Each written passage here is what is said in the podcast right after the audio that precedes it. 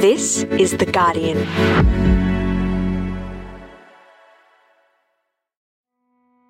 I'm Laura Murphy Oates, coming to you from Gadigal Land, and this is the full story. Banging sounds detected in the North Atlantic might be coming from the five passenger Titan submersible. For days, the story of the missing Titan submersible captured the world's attention. Scours the Atlantic Ocean. Time is running out because oxygen is running out. Ending in tragedy. In the end, it wasn't a lack of air, but sadly, too much water. Five passengers on board the Titan submersible have been confirmed dead. On board the Titan sub perished when the tourist vessel suffered a catastrophic implosion. Watching on from his home in Sydney's inner west was Ron Allum, an Australian deep sea engineer and explorer. Yeah, it's Ron Allum, yeah, managing director of our own little business called Ron Allum Deep Sea. Ron is maybe best known for co designing the submersible that director James Cameron used in 2012 to reach the deepest known point of the Earth's seabed. A lot of my background is in adventure. You know, I love cave diving, being in the ocean. I like working with submersibles. I guess when you're on the leading edge of something, you tend to set your own standards, your own rules, uh, because there's none other. Today, Ron Allum on the joys and risks of exploring the deep sea. It's Tuesday, the 27th of June.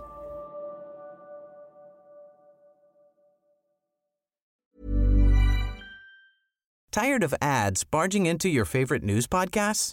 Good news. Ad-free listening is available on Amazon Music for all the music plus top podcasts included with your Prime membership. Stay up to date on everything newsworthy by downloading the Amazon Music app for free or go to amazon.com slash news ad free. That's amazon.com slash news ad free to catch up on the latest episodes without the ads. Finding your perfect home was hard, but thanks to Burrow, furnishing it has never been easier. Burrow's easy-to-assemble modular sofas and sectionals are made from premium, durable materials, including stain and scratch-resistant fabrics. So they're not just comfortable and stylish, they're built to last. Plus, every single Burrow order ships free right to your door. Right now, get 15% off your first order at burrow.com slash ACAST. That's 15% off at burrow.com slash ACAST.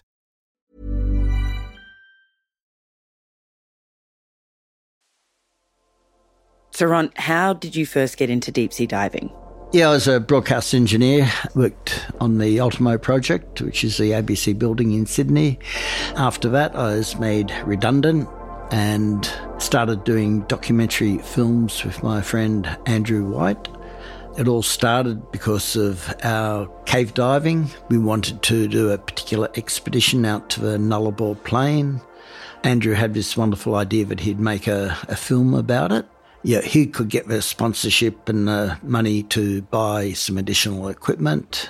And that's how it all started. We made a, a documentary film. We did that for about 10 years together, travelled around the world quite a few times.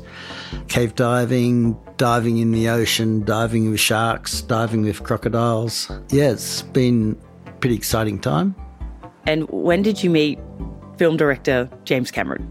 Andrew was eventually headhunted by James Cameron in the year 2000. Jim was in development of his 3D camera for Avatar. From there, you know, he was wanting to trial this camera, and what better place to try a 3D camera than to put it on a Russian Mir submersible and take it to Titanic? and that's exactly what he did. That was my first expedition with Jim, and I was really looking after his lights.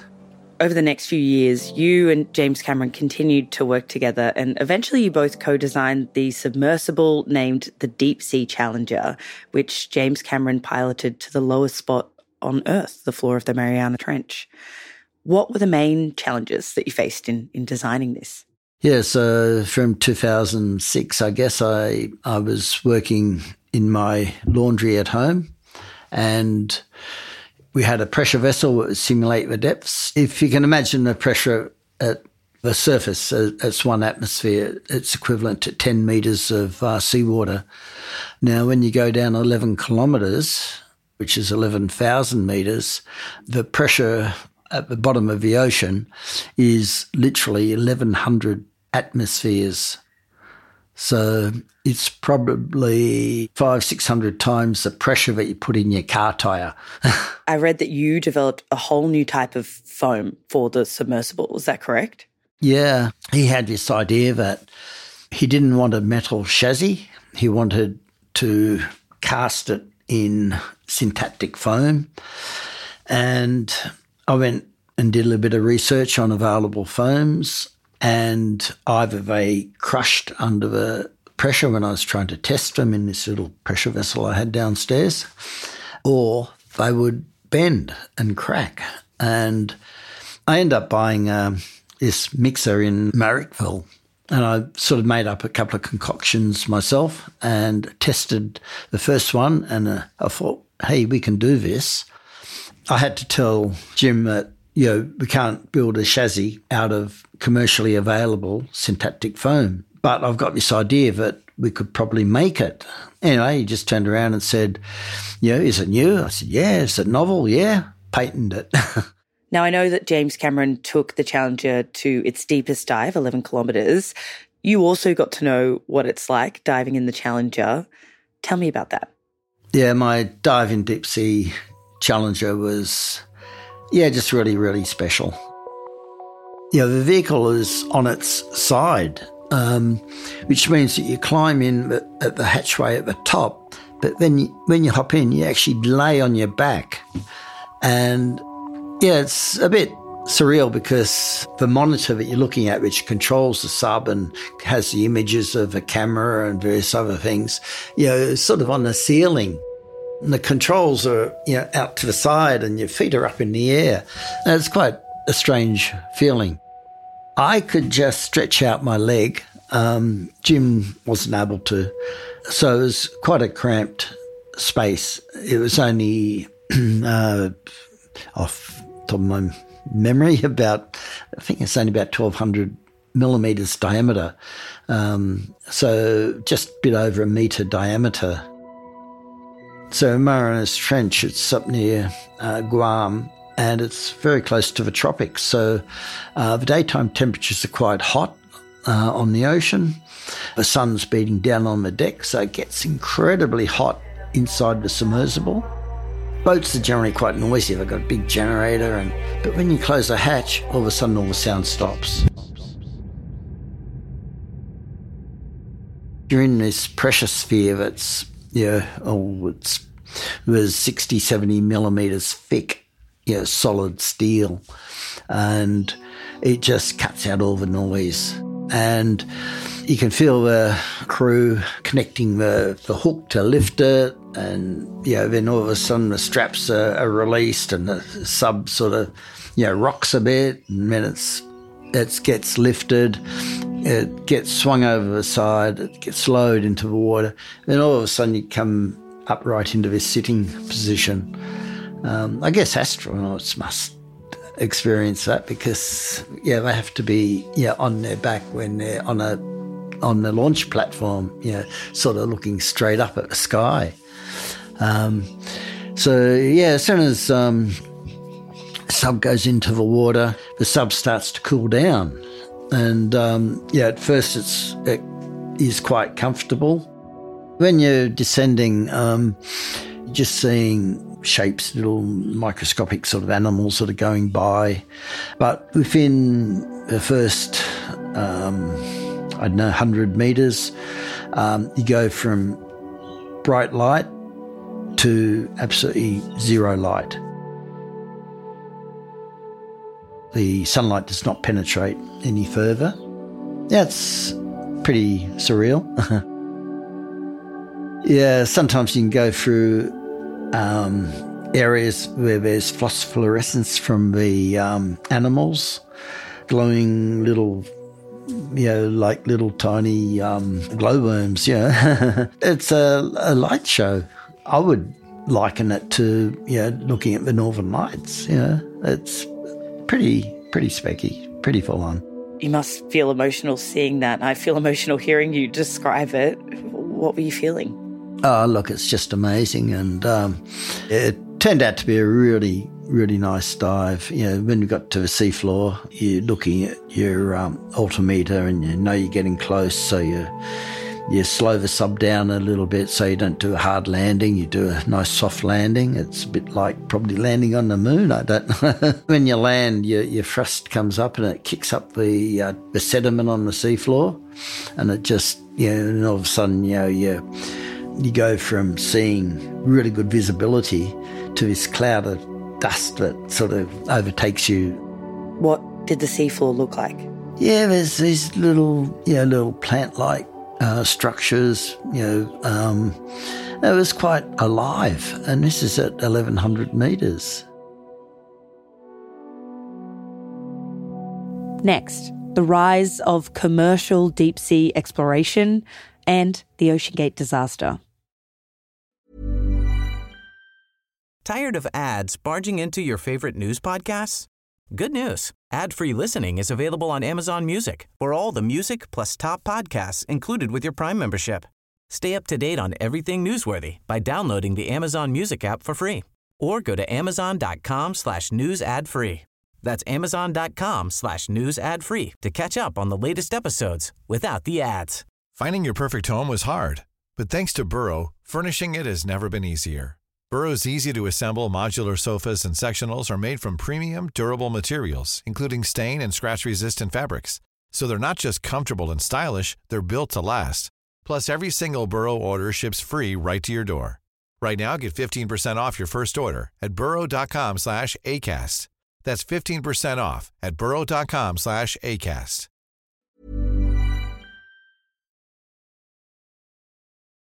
Hi, my name is Stockton Rush. I'm the CEO and founder of OceanGate. Let's take a look at Titan. So we're coming into the sub. This is the only toilet available on a deep diving submersible. Best seat in the house. You can look out the viewport. We put a privacy screen in, turn up the music, and uh, it's uh, very popular. We have our uh, control screen here. So, over the past few years, deep sea exploration has become more common with companies like OceanGate offering commercial dives to paying customers.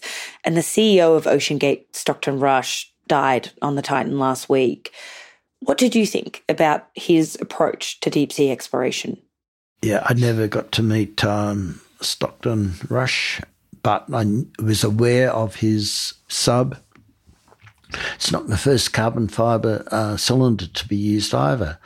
There's another operator before that, but they never got their vehicle to um, full ocean depth. Yeah, so there's a lot of these developments and stories that, that go around. But I think even when we designed Deep Sea Challenger, we at least built the pressure hull to a standard. And look, I was only made aware after the incident or after the disappearance that uh, some industry partners had sent a letter to Stockton Rush to say that in this day and age you should be looking at, at meeting compliance. You know, particularly if you're going to go uh, commercial with, um, you know, tourist divers. So yeah, there was uh, pressure on him, and he did seem to take a bit of a cavalier approach. The BBC has seen email messages showing that warnings over the safety of OceanGate's Titan sub were repeatedly dismissed by the CEO of the company. The messages were. Right. It's been reported that he didn't have the Titan independently assessed by regulators or risk assessors. And OceanGate has previously explained via a blog post that this type of assessment really slows down development. And they were confident that their design would meet or exceed the required safety standards. But there were other red flags that were raised over the years. What did you think of them? Were they significant? Yes, I think so. There are certain rules and regulations, but some of those are quite difficult to meet. And I think what Stockton did was took the approach that it's too hard to meet. But nowadays, you can actually go to these people who have drawn up these regulations or guidelines, I don't know what you call them. um, but you can actually negotiate with them and say, look, I've got a new component that I want to try in my design. It doesn't fall within the standards. What have I got to do to prove it? It's now believed that the voyage ended in a catastrophic implosion, according to the US Coast Guard. What would that implosion look like and feel like? I guess the energy released during that implosion, and it's something like 32, 33 uh, kilograms of TNT, high explosives. So it's just, yeah, mind blowing that you're in such a small space and the energy is just so immense that, yeah, it would be over in a, before you could blink your eye. Yeah, it would just be, you're there one minute and, you know, the whole thing's gone pear shaped microsecond later. I don't know that the occupants would have heard anything or felt anything. Maybe there might have been a few seconds of tearing of carbon or something like that if it were a carbon. If it were a viewport, you know, looking out, yeah, they'd just be faced with a wall of water. On that viewport, there's over a thousand ton of force on that viewport. On the hemispheres, you know, there's about nine, eight and a half, nine thousand ton force on each of the hemispheres pushing in on the carbon cylinder. Yeah, it's pretty mind blowing what that pressure hull has to undertake to withstand all those forces. It is horrific to think about, and we have seen the world really pay attention to this story over the past week. How do you think this moment is going to change deep sea exploration? Look, uh, I would say that you may not get paying customers going into a submersible that's not classed. Yeah, people have been diving in submersibles now for quite some time. There are some organisations out there that do have some pretty good guidelines for compliance, and yeah, I think it's probably pretty mandatory. So, Ron, there has been some critique of the idea of you know, billionaire explorers going into the deep sea. Do you think that billionaire explorers are a good thing or a bad thing? Oh, look, I don't have too much of a problem with billionaire explorers.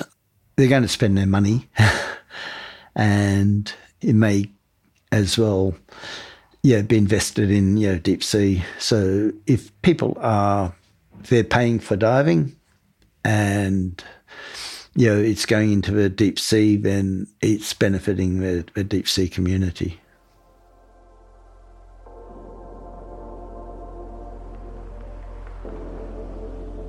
Why is it important to you that deep sea diving continues after this moment? There is an argument to learn more about our oceans, in particular. You know, we're going to get more and more exploited with deep sea mining. There's a lot of um, subsea oil and gas, but are they doing things properly? Are they leaving the place at tip site because nobody can see what they've left behind? You know, just those sorts of things. You know, we're, we're having to trust these big oil companies, and sometimes people are only interested in the profits and not necessarily the uh, environment at the end of the day. Most of the planet's oceans, you, know, you can't see it. It's not seen by people. So the more people that are made aware of it to get to see it, I think may, yeah, just help protect it.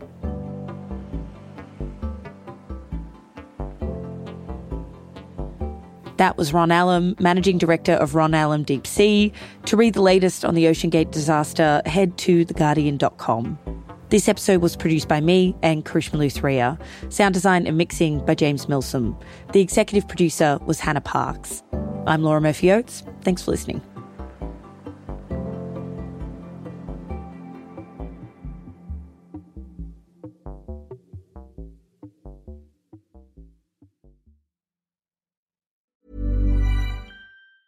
Tired of ads barging into your favorite news podcasts? Good news. Ad-free listening is available on Amazon Music for all the music plus top podcasts included with your Prime membership. Stay up to date on everything newsworthy by downloading the Amazon Music app for free or go to amazon.com slash news ad free. That's amazon.com slash news ad free to catch up on the latest episodes without the ads.